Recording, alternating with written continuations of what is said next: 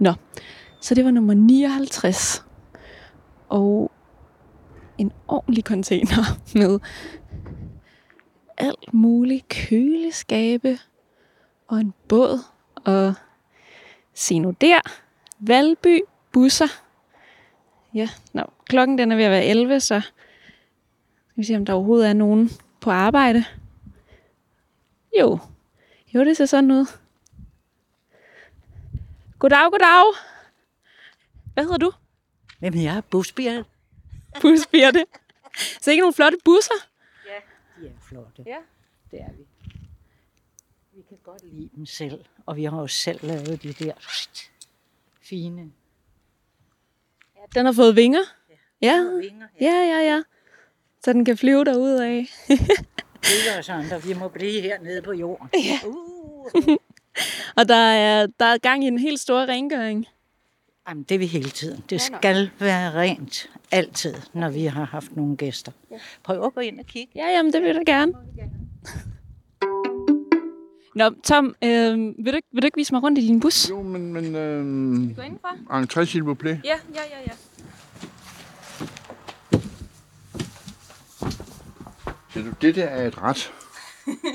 ikke? Og så sidder der... Det er her, du sidder.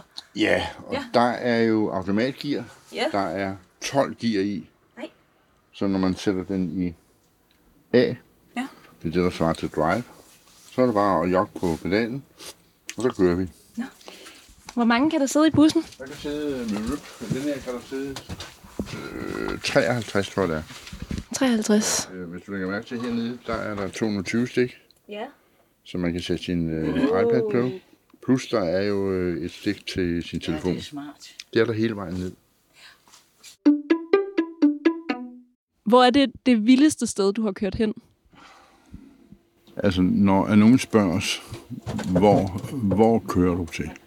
Så siger jeg, længst til øst, det er St. Petersborg har vi været. Længst i vest, der er det Skotland, har vi lavet nogle ture, og længst syd er Rom. Og så kan I se, derindenfor, ja, så kan vi køre nogle skiture til noget, der hedder Idafjell op i, op i Sverige. Altså et stykke højere op øh, end Stockholm. Inden for det der område opererer vi. Hvad er det bedste ved at være buschauffør? Ja, men det er vel, at øh, der er ikke to dage, der er ens, vel? Møder mange, mange forskellige mennesker, og de skal jo på tur. Derfor er de jo øh, meget, meget søde, ikke? Og så selvfølgelig fordi, ja, ja, jeg nyder selv at komme ud forskellige steder. Øhm, det ved jeg ikke, om jeg fik sagt, men øh, vi laver en podcast om højtlæsning. Kan du huske, om der er nogen, der har læst højt for dig? Ja, det kan jeg, og der var jeg faktisk øh, gammel. Øhm, mine forældre, min far døde i 71, de nåede aldrig at få fjernsyn. Og øh, min far læs, læste op. Øh, og der er nogle af de vildeste romaner, som jeg nok aldrig ville have læst selv, har han siddet og læst. Hvad var det for nogen? Øhm, Ingemanns historiske romaner. Der er en, der hedder, er sjovt nok, jeg kan huske det, ikke? Erik Menveds barndom. Og det er sådan noget med, det var, det var ham, der blev myrdet øh, i Finderup Lade. Øh, det, den bog sad han jo og læste for min mor og mig. Nej, fantastisk. Så, så det har jeg en meget, meget god, altså for, øh, god fornemmelse af. Tusind tak for rundvisningen. Jeg, øh, jeg må hellere komme tilbage på biblioteket med min bog, så der er nogle børn, der kan låne den. Ja. Øh, Så vil det være en anden gang, så er I velkommen.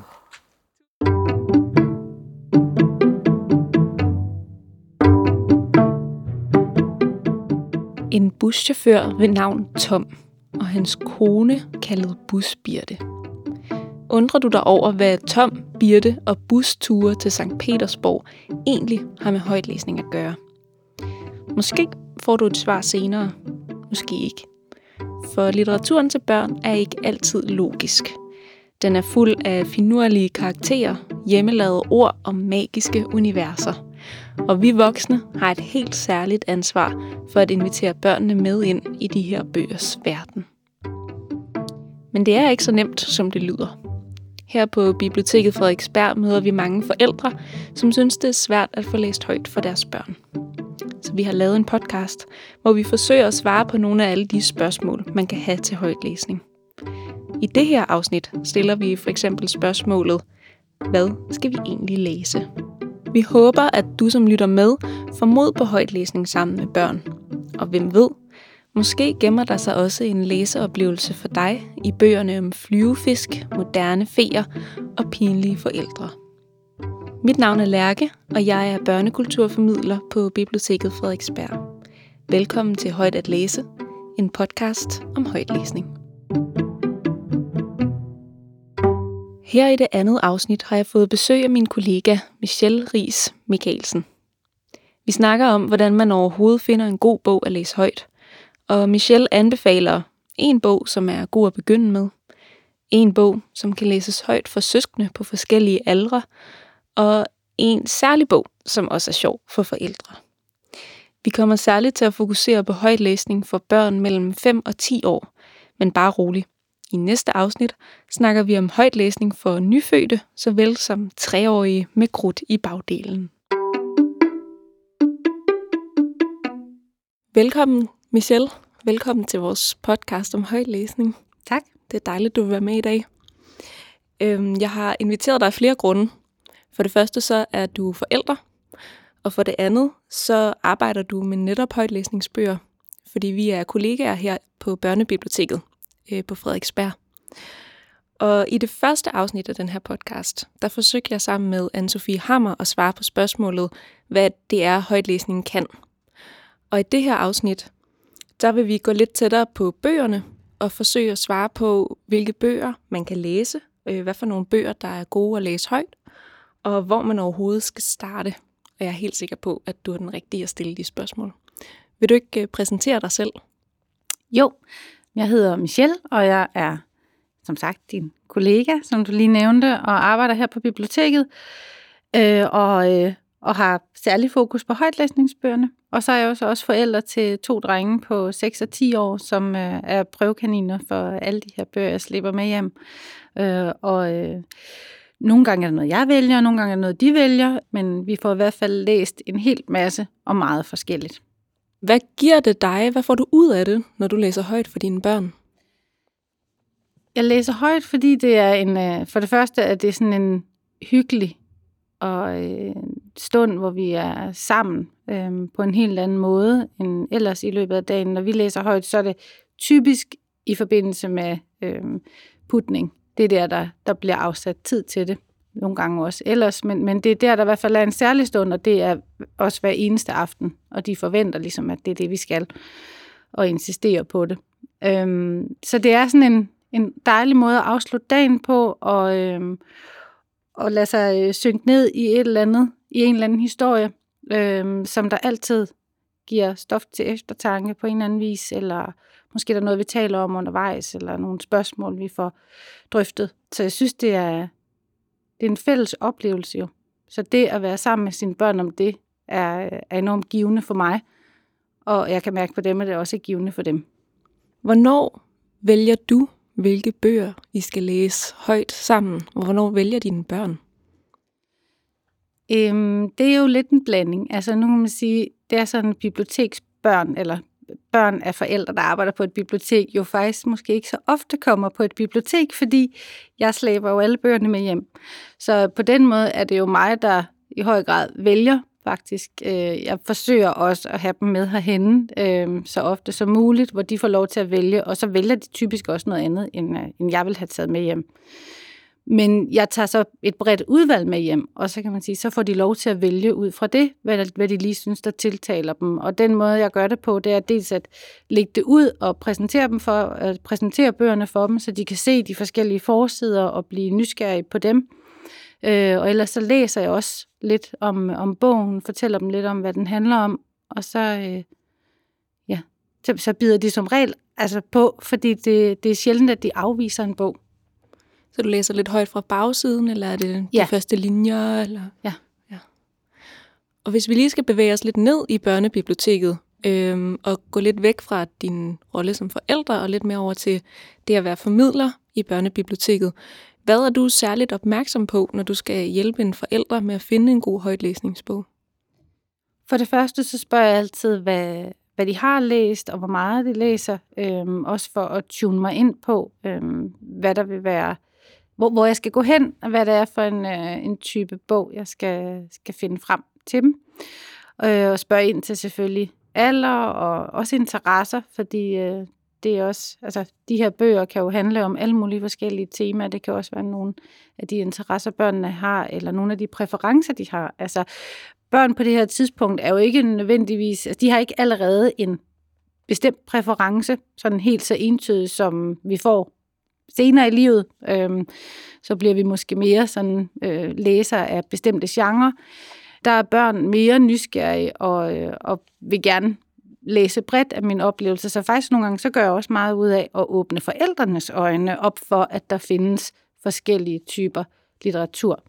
Men det er sådan en, en vekselvirkning mellem det netop at, at kunne fortælle, at der, der findes rigtig mange forskellige former for bøger, men at, øh, og så også at, at matche det med, med det barn, øh, der er. Hvis, der er. hvis barnet er med, så forsøger jeg altid også at tale med barnet selv, fordi det, øh, de, det er dem, der tit også er, er gode til egentlig at, at sætte ord på, så jeg kan spore mig ind på, hvad der vil være, hvad er det rigtige for dem. Eller det rigtige er det rigtige. Det lyder så forkert. Det er ikke, fordi jeg tænker, der er en rigtig bog. Men i hvert fald noget, som, som de vil finde interessant og have lyst til at, at høre. Det kan være, at vi rent faktisk skal tage hul på det med bøgerne. Øhm, fordi jeg har bedt dig om at tage nogle forskellige bøger med i dag. Ja. Øhm, hvis, øh, hvis man nu som forældre gerne vil har læst nogle øh, billedbøger for øh, sine børn, og gerne vil gå over til nogle lidt øh, ja, så til nogle højtlæsningsbøger, som jo har et lidt andet format. Har du så et øh, forslag til, hvor man kunne starte?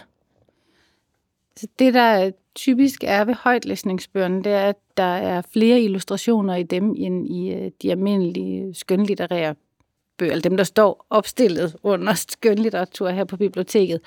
Men der er selvfølgelig nogle af højtlæsningsbøgerne, som er bedre til overgangen fra billedbøger til højtlæsning, fordi der er et, et stort skift her. Dels er der mere tekst i højtlæsningen, øh, og der er også færre illustrationer, så man begynder ligesom lige så lidt at, at skulle få børnene til selv at danne de her billeder ind i hovedet. Men en af de bøger, jeg har taget med, er en, øh, en lille serie om kanin og bjørn, der er fire bøger i serien, og de er øh, for det første rimelig små i størrelsen, så de er, de er fine at ligge med. Og så er der heller ikke så meget tekst, men der er til gengæld illustrationer på hver side.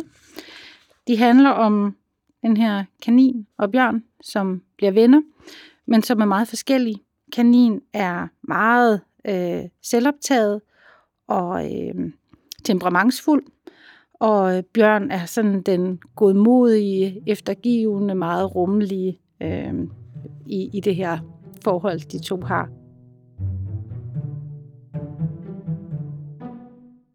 Åh, oh, tænkte Bjørn. Hun rullede snebolden til side og afdækkede et kaninbo. Kanin stak hovedet op af hullet. Han kiggede på Bjørn, og bagefter på den store snebold. Historien om kanin og bjørn starter med, at bjørn faktisk er gået i hi, for det gør bjørne jo om vinteren. Så den ligger og sover, men bliver vækket, fordi der simpelthen er en tyv på spil, som har været inde og stjæle af dens forråd. Og så kommer hun op og er helt forvirret bjørn, fordi hun er jo ikke vant til at se vinterlandskabet. Øh, sådan ser det ikke ud, når hun normalt vågner. Og derfor så begynder hun at prøve at trille en snebold, fordi hun tænker, hvad er det her for noget? Og hun triller den så op ad bakke, og så ender det jo med, den her snebold, den så triller ned, øhm, på grund af tyngdekraften, jo, som de også kommer ind og taler om, øh, og lander lige om på kanins hul, så der bliver helt mørkt nede ved kanin. Kun en idiot ruller en snebold op ad bakke, sagde kaninen eftertænksomt. Hvorfor det? spurgte Bjørn. På grund af tyngdekraften. Hvad er tyngdekraften? spurgte Bjørn. Tyngdekraften er den mystiske kraft, der drager alt og ingenting mod hinanden, svarede kanin højtidligt. Nå, sagde Bjørn og nikkede. Ligesom venskab? Nej, sagde kanin. Kærlighed? spurgte Bjørn. Nej, nej, svarede kanin. Det her, der faktisk er et konfliktfyldt møde til at starte med, ender så med at blive et rigtig fint venskab, hvor de hele vejen igennem øh, ja, holder sammen, Hmm, hør engang kanin, sagde Bjørn. Du bryder dig jo alligevel ikke om at være kanin. Hvorfor flytter du ikke ind i min hule og bliver en bjørn sammen med mig? Perfekt, sagde kanin.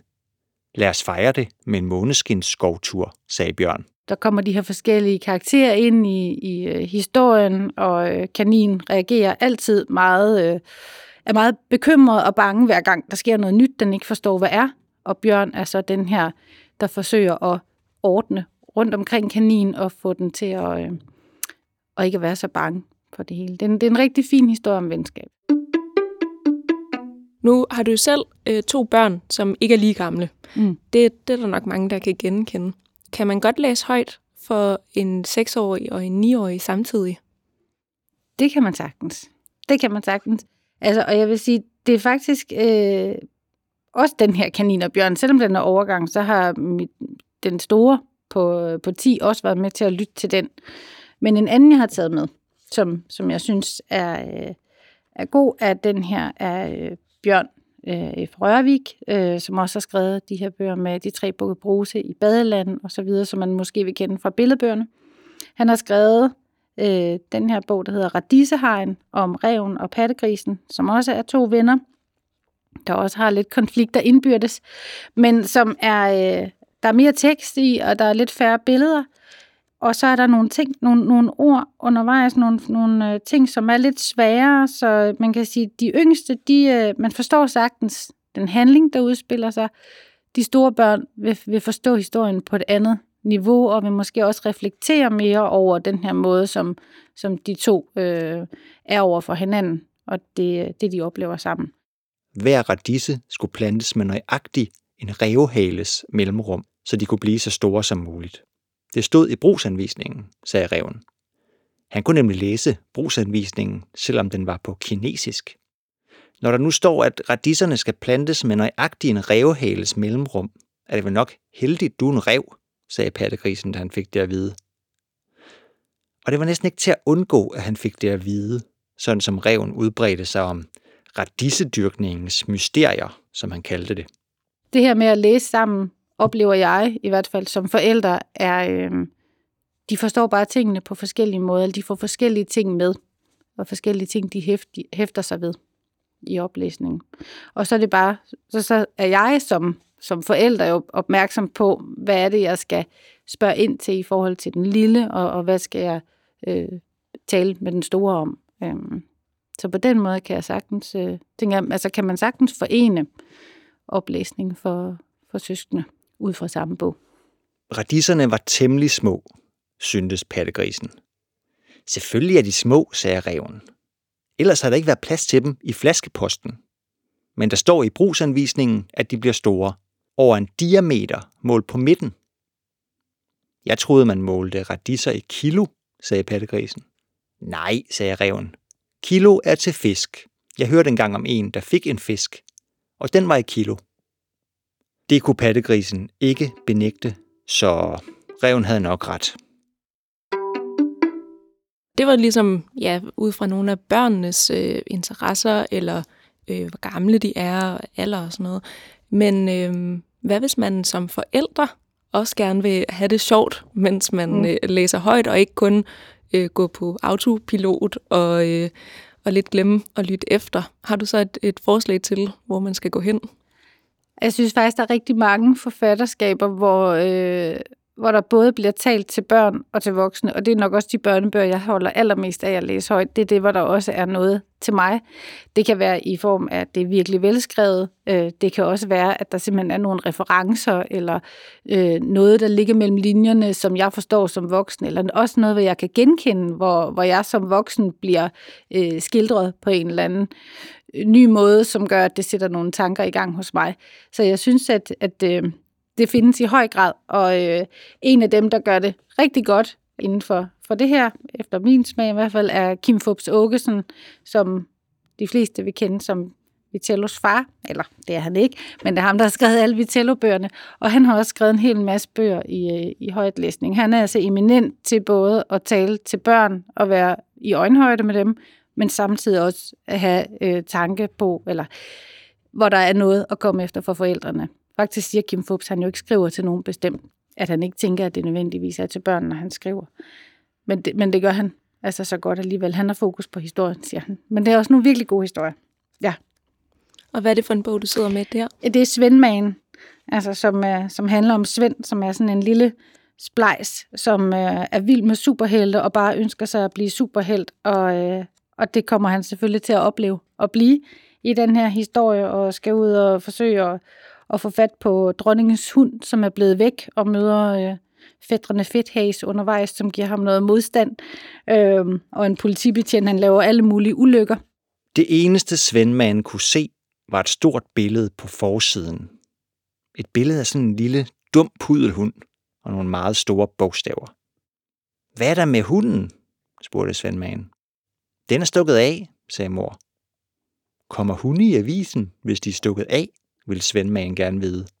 Det er dronningens hund, sagde mor og spiste brød til. Hvad betyder bogstaverne? spurgte Svendmanden. Det er ikke alle superheltes allerstærkeste side, det med at læse. Mor vendte avisen og læste højt. Dronningens pudel er forsvundet.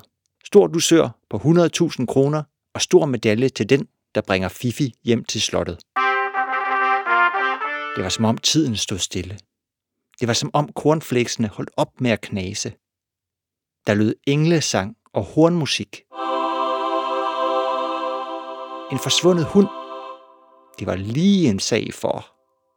Han bor alene med sin mor, så den her politimand kommer slæbende hjem med ham flere gange, hvor han så har været involveret i et cykeluheld og så videre. Og det ender med, at han øh, også hvad det, her, for, øh, kommer til at kidnappe nogle damers baby, fordi han tror, at, øh, at de har hunden. Øhm, og ja, nå, det ender øh, helt galt i hvert fald med, at han, han får slet ikke den her hund tilbage. Hunden finder selv tilbage. Så det er sådan lidt antiklimaks. Nå, så lykkes det ikke rigtigt for Svendmagen alligevel. Åh, oh, er du stadigvæk alene? spurgte betjenten. Ja, må ikke, sagde mor. Og her står man med panden fuld af krebinetter. Krebinetter skal man ikke kimse af, sagde betjenten. Gud, du må blive at spise. Det manglede da bare, at vi ikke skulle hjælpe ordensmagten med en krebinet i ny og næ. Og kald mig bare Iris.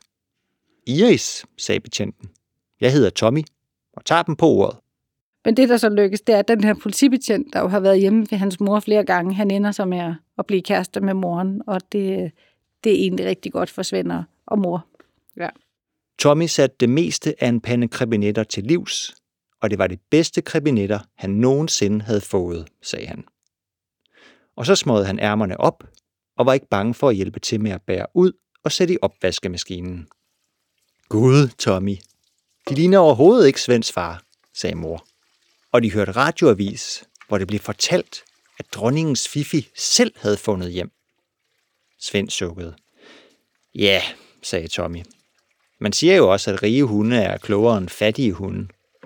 Gud, hvor ved du mange ting, Tommy, sagde mor. Hørte du det, Svend? Må jeg ikke nok gå ind og sove nu? Det var det eneste, Svend sagde. Børn er så kedelige, sagde mor. Her, tag en småkage til. Hyg dig lidt med Tommy og mig.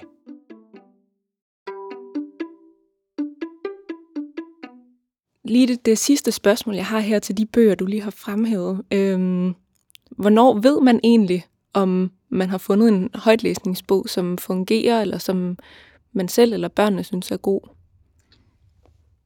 Det ved jeg, når, når de er helt stille og lytter, og hvis de også spørger ind undervejs.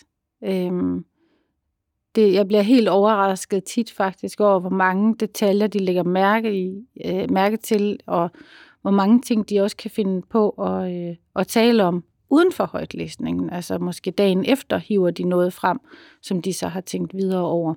Men, men det her med, når, når vi bare øh, sidder helt stille sammen og læser, og jeg kan mærke, at de lytter, og de er faktisk næsten nogle gange, for jeg prøver også at spørge lidt ind en gang imellem, og hvad tror I så, der kommer til at ske nu? Nogle gange kan de blive ret irriteret over, at jeg begynder at bremse op, fordi de er så opslugt af selve fortællingen. Og andre gange spørger de jo sig selv mere ind, hvis der er noget, de ikke forstår. Og var for eksempel i Radisehegn, der, hvor den yngste sagde sådan, nu ved jeg ikke, om det, jeg siger, er helt rigtigt. Men måler man kilo? Så, så der, altså, og det var jeg faktisk ret overrasket over, at han fik fat i sådan en lille detalje i en sætning. Øhm, så, øh, så når de lytter så intens, så ved jeg, at, jeg, øh, at, at det er det rigtige, vi har fat i. Nu har vi snakket om, om de her bøger, du har taget med, men sådan helt overordnet set, øh, hvad, hvad giver det børn, at vi læser højt for dem? Jeg tror, det giver dem øh, det her med at få lov til at, øh, at finde, forsvinde ind i de her historier, ind i de her universer, og øh, spejle sig i de karakterer, de ser. Måske genkende noget, måske også ikke genkende noget. Øh, giver dem en bevidsthed om øh, den forskellighed, der er, og hvor forskellige vi er som mennesker. Så jeg tænker egentlig, det giver... Øh, en forståelse for, for andre mennesker, men også en, en, kan også give en forståelse af, hvem man selv er. Øhm, så den her spejling, synes jeg faktisk er, er rigtig væsentlig. Også det at kunne se, okay, der er også andre, der oplever noget, som jeg har oplevet på en måde, eller de ser det måske på en lidt anden måde, end jeg gjorde, øhm, kan, kan give dem noget, tænker jeg, til at, at takle nogle ting, som måske både kan være, altså både de svære ting, øhm, så kan det også være underholdende, jo. altså bare en, en, en god historie, hvor, hvor det bare er sjovt. Altså det, vi har også mange gange, hvor, hvor vi jo bare griner sammen, ikke? Altså især synes de, det er allersjovest, når det er, at jeg flækker af grin og slet ikke kan læse videre. Øh, og hvor de sådan, prøv at læse det igen. Øh, men, og, og så er det svært helt at grine lige så umiddelbart anden gang, men fordi det var fantastisk det her, når man kan grine sammen. Ikke? Øhm, så, så jeg tror mest det her, øh, ja, spejlingen i at, øh, at forstå øh, de følelser, man, man selv går rundt med, de tanker, de kan gå rundt med. Det kan være store tanker om liv og død, helt fra de bitte små jo altså. Øhm, det kan også, altså især venskaber, der er jo rigtig mange øh, bøger, der handler om venskaber, og hvordan man er over for hinanden. Så jeg synes faktisk, at der er mange vores højtlæsning giver anledning til mange øh, snakke om værdier, og altså hvordan øh, vi er her, hvordan vi er i verden, og hvordan vi er sammen med andre. Til sidst her, så har jeg bedt dig om at tage en højtlæsningsbog med, som du bare gerne vil anbefale. Og jeg ikke har bedt dig om at tage stilling til alle mulige øh, bestemte ting, men at du skulle tage en med, som du gerne vil anbefale andre. Hvilken bog har du taget med? Jeg har taget øh, Minimund af Frida Brygman og Thomas Korsgaard med, som handler om Sylvester Torgilsen, der har en meget lys, pivende stemme. Og han bliver simpelthen mobbet øh, og bliver kaldt minimund, fordi han taler så, øh, så pivende her. Og, øh, og han tumler selv med og, øh, og opleve de her ting i skolen, mens at hans forældre faktisk virker som om, de er lidt uvidende om, at han bakser med de her øh, problemer, og han bliver mobbet hen i skolen. Og så ønsker han sig bare så meget hjælp, og skriver et brev til nogen. Bare til nogen. Han håber bare, at nogen vil komme og hjælpe ham. Og så er det, og det er det, der er fantastisk ved børnebøger, synes jeg, så kommer nogen Christiansen. Han hedder nogen Christiansen. Og han er sådan en slags fe øh, men uden overhovedet at se feagtig ud, eller være beskrevet feagtig. Men han kan i hvert fald opfylde ønsker, øh, og har et helt stemmekatalog, som Sylvester kan vælge imellem. Og så får han alle mulige forskellige stemmer. Øh, starter med først at, at få en stemme som en falderet rockmusiker, og ikke nok med, at han taler sådan, han, han kommer også til at opføre sig sådan. Så hans forældre kan slet ikke genkende ham, og han også hen, øh, over for sine venner og sådan noget, går det helt galt. Han kommer også til at blive dronning Margrethe på et tidspunkt, og hans lærer ender han også med at tale om. Så, så han er, øh, ja, han får alle de her forskellige stemmer, og det kommer der nogle sjove episoder ud af. Før Michelle får lov til at forklare, hvorfor hun synes, at Minimund er en god bog, vender vi lige tilbage til Tom og Busbirte for et kort øjeblik. Entré, s'il vous plaît. Ja, ja, ja, ja. For jeg lovede, jeg vidste en form for forklaring på, hvad jeg lavede i en turistbus en solrig formiddag. Som Michelle fortæller, er Minimund skrevet af forfatterne Frida Brygman og Thomas Korsgaard, og illustrationerne er tegnet af Lasse B. Weinreich. Minimund er på flere måder en nutidig gummitarsan-fortælling men så alligevel ikke helt. For Sylvester Torkelsens far kunne ikke drømme om at kalde sin søn for en vatnisse. Til gengæld kan han til tider være lidt for opslugt af sin dobbeltdækkerbus til helt at forstå, hvad der rører sig i Sylvester Torkelsens liv. Faren er nemlig en dedikeret turistbuschauffør. Hvad har vi her? Vi har et køleskab. Nå. Der er faktisk to køleskaber. Det her, så er der et op, op foran. Så er der sådan en her, det er faktisk til, øh, til at lave pølser. Nå, nej, det er ikke rigtigt. Ja. Men det, det, gør vi, det gør vi ikke, fordi det er noget forfærdeligt svineri. ikke? Men altså, der er sådan til at komme, komme, komme, til, til at komme vand i. Ikke? Ej, hvor sjovt. Ja. Men det er faktisk lidt sjovt, du siger det, Tom, fordi jeg har jo taget den her bog med, øh, som handler om Sylvester. Det er ham, der er på forsiden her. Øh, og hans far er buschauffør. Øhm, og øh, hvad hedder det? Faren, han skal køre til Rostock for at hente nogle glade gamle mennesker. Øh, og øh, nogen Christiansen, det er ham her på cyklen, eller på knallerten, han skal også med. Øh, og han, øh, han vil gerne have, at øh, buschaufføren, altså faren, holder ind ved en tankstation, så de kan købe pølser og noget kaffe. jeg synes altså, du skulle prøve at tage og læse denne her øh, bog, fordi altså, faren, han er, han er så sød, og han, øh, da, vi, da vi kom her, så stod du og vaskede din bus, og faren, han, han, øh, han øh, passer og plejer sin bus, ligesom jeg fornemmer, at du også gør. Det er jo noget dyrt, dyrt legetøj. Sådan en her, den koster 2,5 millioner. Købe for ny. Så der skal køres nogle ture i den, ikke? Så øhm, ja, Jamen, vi passer også, øh, også, også på dem, selvom de har fået nogle skrammer engang imellem. Det er en rigtig fin historie, fordi det starter med altså, den her dreng, som har det her problem, og som jo så udvikler sig undervejs, og faktisk ender med at finde ud af, at, at han jo bare skal tro på sig selv og hvile i sig selv. Så, øh, så det er sådan en fin morale, der er i den her bog. Så på den måde er det en meget klassisk børnebog i dens øh, budskab, synes jeg. Og så er den rigtig velskrevet. De bliver afbrudt af tre høje dyt ude fra indkørselen. Så er Torkelsen ham selv klar til afgang, råber Sylvesters far og starter bussen med et drøn. Det råber han altid, før han skal ud på de lange ture. Kom med mig, siger Sylvester og åbner vinduet, klatrer op i karmen og springer ned på fliserne. Han vifter efter nogen. Hej far, siger Sylvester. Må nogen godt køre med til Rostock? Ja da, siger Sylvesters far og kigger lidt på nogen med store øjne. Jeg skal alligevel til Dortmund og hente nogle gamle, glade mennesker. Du vil gerne med, herre, herre, spørger Sylvesters far. Nogen Christiansen. Du får lige den forkerte, siger nogen og rækker venstre hånd frem mod Sylvesters far, der nøjes med at nikke. Tusind tak, fordi du kom, Michelle. Tak. Lad os lige opremse de vigtigste pointer, før vi slutter. Nummer 1. Lad børnene være med til at vælge bøgerne. Vis dem forsiderne og læs højt fra bagsiden. Nummer 2.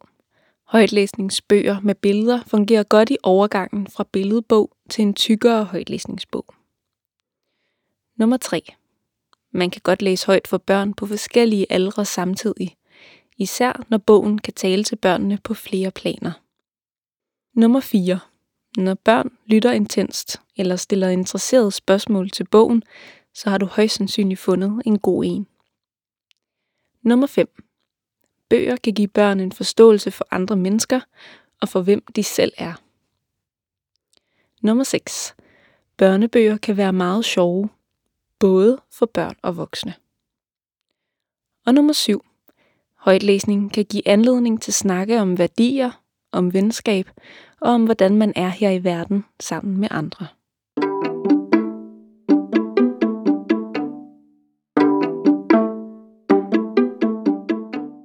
Og mens nogen Christiansen og Sylvesters far kører mod Rostock, og Tom og Busbirte mod Sankt Petersborg, er det andet afsnit i vores podcast om højtlæsning ved at nå sin ende. I det næste afsnit får jeg besøg af Sine, som er pædagogisk sprogkonsulent. Hun ved en masse om børnefamiliers vaner og om børns sprog, men jeg tillader mig at stille hende nogle spørgsmål, som er så simple, at de måske virker dumme. Men det er de ikke. Ved du for eksempel, hvornår man kan begynde at læse højt for sit barn? Tak, fordi I lyttede med. En stor tak til Michelle, og en særlig en af slagsen til buschaufføren Tom og hans kone Busbirte. Rigtig god tur ud i det blå.